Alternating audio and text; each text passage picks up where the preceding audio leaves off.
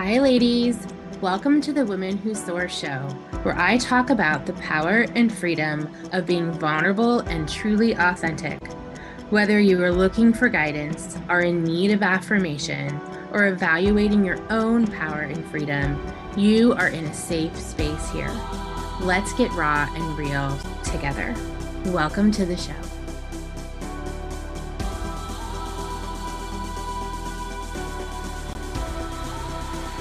Hello, hello.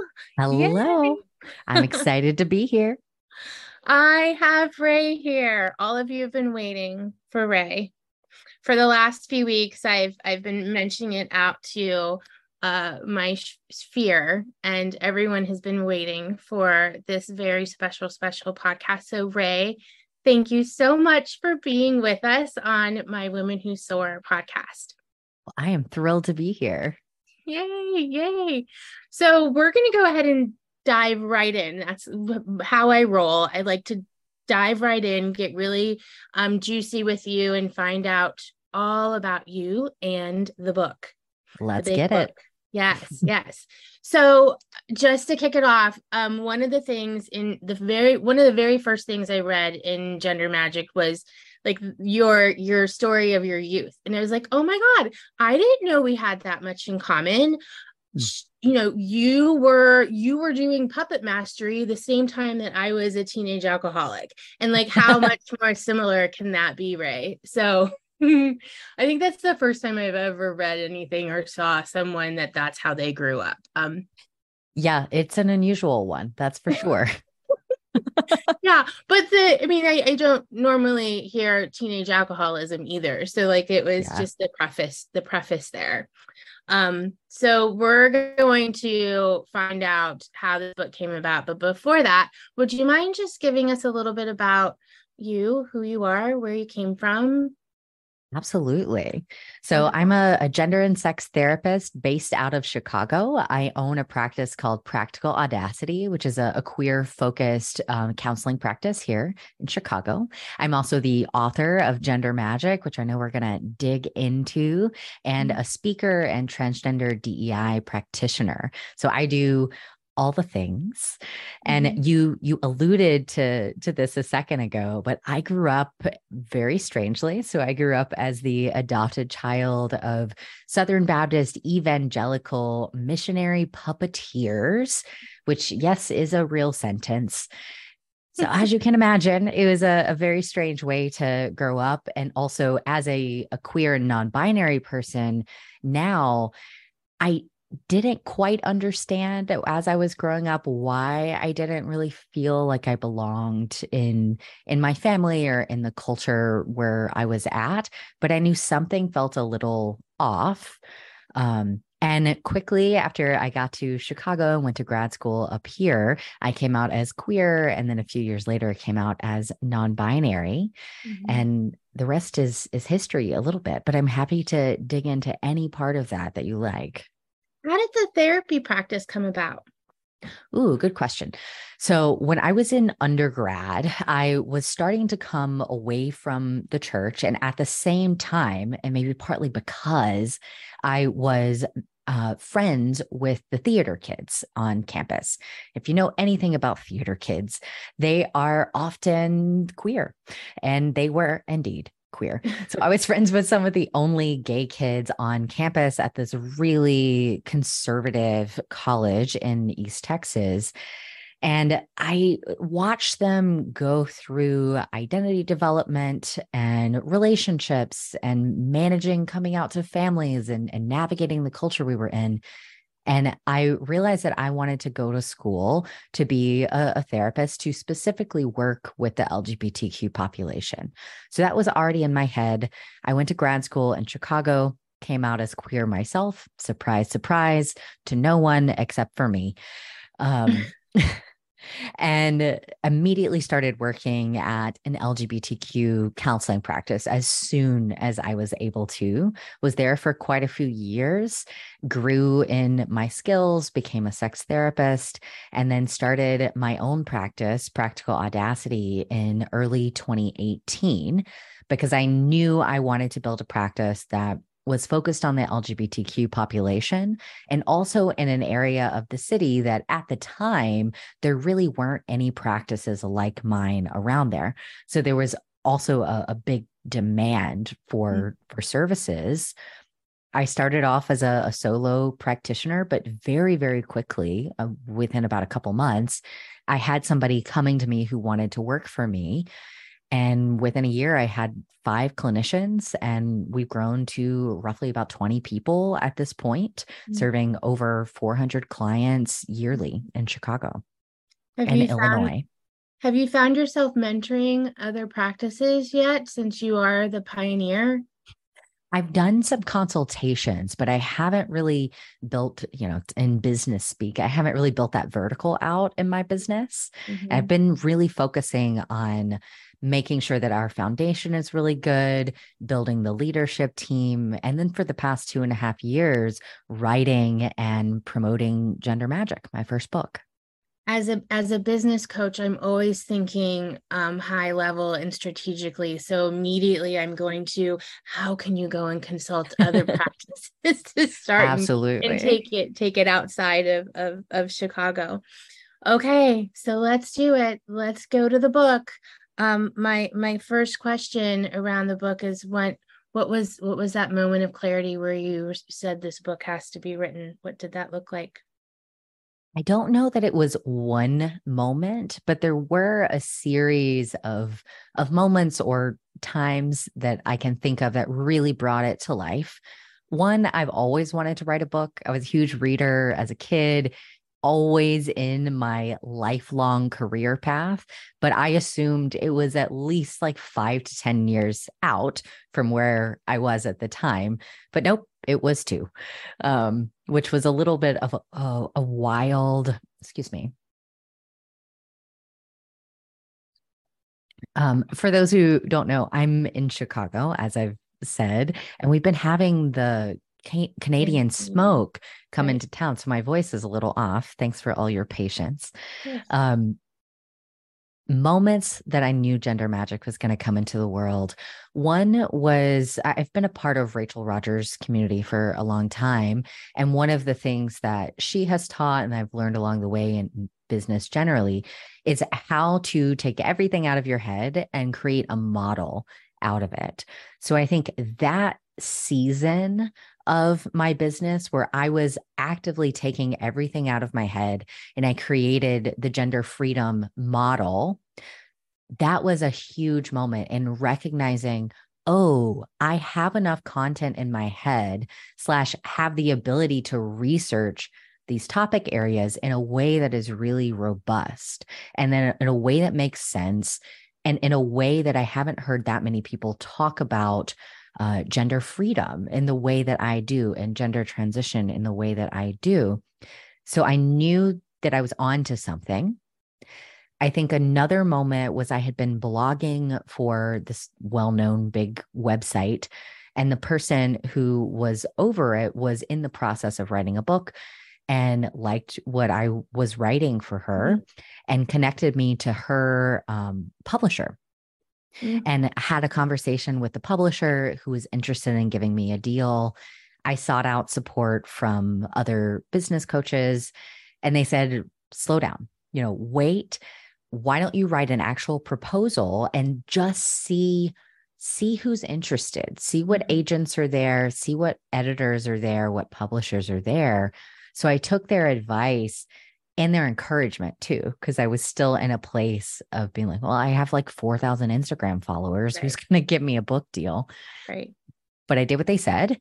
So another big moment that i'm like oh this is happening is i had hired a book proposal coach to help me get the proposal together which if you're not in the publishing world is a very very specific document that I don't know how anybody who's not in the publishing world mm. understands exactly how to write it or what needs to go in there. So I was mm-hmm. grateful for that support. But once I had signed up for that, I'm like, well, it's go time. I had mm-hmm. a cheerleader, I had accountability, I had somebody to help me take the model that I had already created and put it into a form with, you know, a 12 chapter book.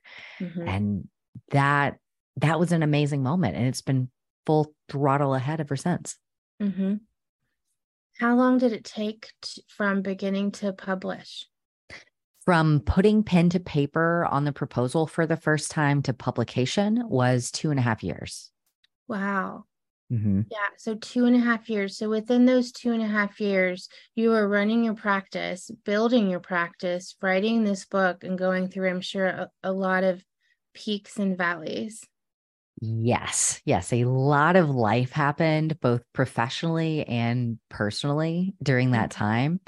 And I think that's something that uh, people who want to write books or, or writers or authors don't talk about quite as much as we could, which Mhm. is life doesn't stop when you're Mhm. doing this huge project. So we were in the middle of a pandemic. As you can imagine, the mental health industry has been so slammed since Mhm. the beginning of the pandemic. And there's so much burnout there that a lot of, of care and a lot of changes were happening with the team. I opened a new therapy office because our lease ran out for the the other one. So I, I supervised a massive build out, was writing the book. I um, there were some personal things that happened along the way that were really challenging. And so yeah, it Mhm. and I also had these amazing peaks where I'm in a Mhm. beautiful place writing my book, and that's amazing. And then Mhm. other times where I'm like, y'all, I- I definitely have not showered in three days. uh, and this is just where we're at. right what um what kept you inspired who kept you inspired what kept you inspired It was a few things. One was, you know, it's amazing what happens when you have a contract with deadlines. You kind of have to show show up for that. I had some accountability um, through my editors that I was working with on dates that I needed to have certain things in. And I think that was really helpful.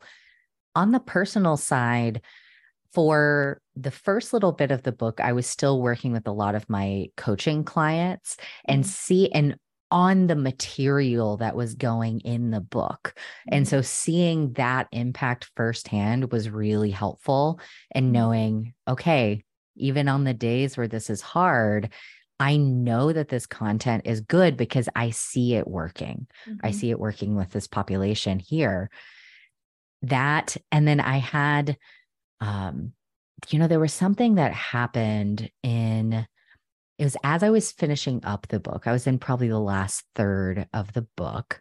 And there was a, a woman here in Chicago who was a, a transgender advocate and um, activist here in Chicago. I wasn't super close with her, but I shared space. She was close with a couple of really good friends of mine in an organization that I'm I'm tight with, and she she was killed. Oh. And I I had such a moment of this transgender woman that I respected so much and had only seen all of this incredible, beautiful stuff come from, and was such an advocate for this community, was just senselessly killed. And I ended up dedicating the the, the book to her. Her name is Elise Malary. But I, I had such a, a process around that and really understanding or r- not understanding, but being reminded of why I was writing this book and my larger goal of I want to create a world where everybody is free to be who they are without fear and shame, and certainly without violence. And Mhm. it, it was a very deep connection back to my why. Mhm. One of the things that there were so many things that touched me in the book. Um, one of the things that touched me in the book, I, I have it right here, Look at that. is the the narrative of narrative. Um, to play on words there, but the narrative of why why do we have to why do we have to lead with suffering? Mhm. why do we have to lead with suffering why can't we lead with with joy and freedom and what and that touched me so much like yes it's real the suffering is real and Absolutely. identified and tangible and you just shared it the violence is these Mhm. i've had several friends um, go through awful, senseless, violent acts. Um, why can't we lead with joy and freedom and and owning it and that power. And and so there's there's the the landscape in your introduction.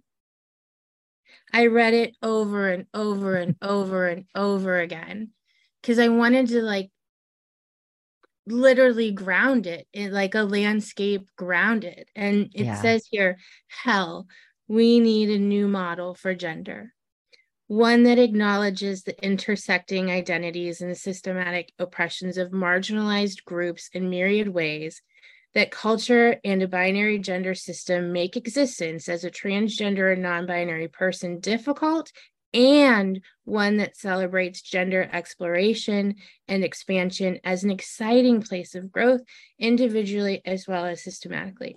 I read it over and I read it over and I read it over and went back to hell. We need a new model for gender. Just kept going back to it. Mm-hmm. What do you think this book is going to do based on what that, what that's the landscape that you, I'm not going to say dream of, the landscape that you tangibly want evidence of?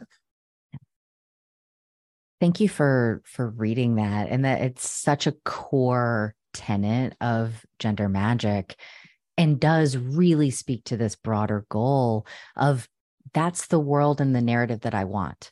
One where, yeah, we're not going to push all the the hard stuff under the rug. And we know, I think we are acutely aware of the political and cultural moment that we are in when it comes to trans and LGBTQ rights. And that cannot be pushed under the rug. And the impact of that cannot be overstated. And we have often, like you're saying, created a narrative around gender exploration and gender transition that does center on suffering as the, the core part of it. And I don't believe that is serving us, not because that suffering doesn't exist, but because there is also and can be also joy and curiosity and pleasure. And I gender magic focuses largely on the individual factors around creating that narrative for people. And the larger message is we need to all work together, all of us, trans and non binary folks, cisgender allies, all of us, to create the world where gender exploration is viewed as simply another part of self growth, like any other part of mm-hmm. self growth that we go through. And when we create that narrative and we have the systems to support that, I think that our world will tangibly change for the better. When people can be authentically themselves, when people discovering who they authentically are is encouraged as part of self growth, as something that everybody goes through in some way, because we have all been put into a box when it comes to gender, not just trans folks. Mm-hmm. So when we are all able to look at that and say, Am I showing up to my life in a way that truly feels authentic to me, that is in line with my values? And if not, how can I explore more of myself to show up in that way? Mm-hmm. I think that's a beautiful world. And that's the one that I want to live in. Same. I first met you when you were speaking on stage at the ROI Summit, uh, Rachel Rogers first summit. Um, you were one of you were one of Rachel's first clients, I think. Mm-hmm. Um, um, OG vet, right? We're, OG, we're the, the veteran, yeah, the OG. and so, so that's my question: is is this this model, this gender freedom model that leads with joy and freedom and authenticity? Um, are is that part of your business model? Are you are you looking are you getting on stages? Because boy i want you to be shouting that from the rooftops. Yes i absolutely on I am getting on stages anywhere that they'll they'll let me pretty much and shouting this from the rooftops far and wide. Good. from the very very beginning of creating my business it was always very, very important for me personally to show up authentically, to show up as me, as a queer person, as a non binary person, holding the values that I do, um, thinking and talking in the way that I do. That's such a core of everything that I am trying to create. And yes, I would love to continue creating that with a lot of curiosity and a lot of joy.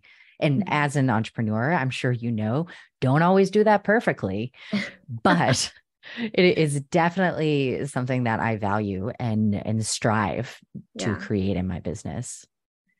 So I mentioned to you I have I have two 20 something daughters and um, that's a generation that you're really going to impact so what what do you typically tell that generation when it comes to your your spotlight, what you're trying to do to impact the world?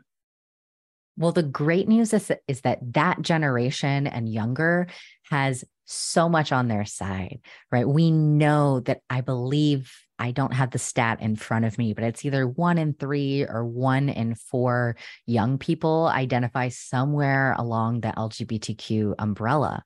There's so much more cultural conversation and understanding.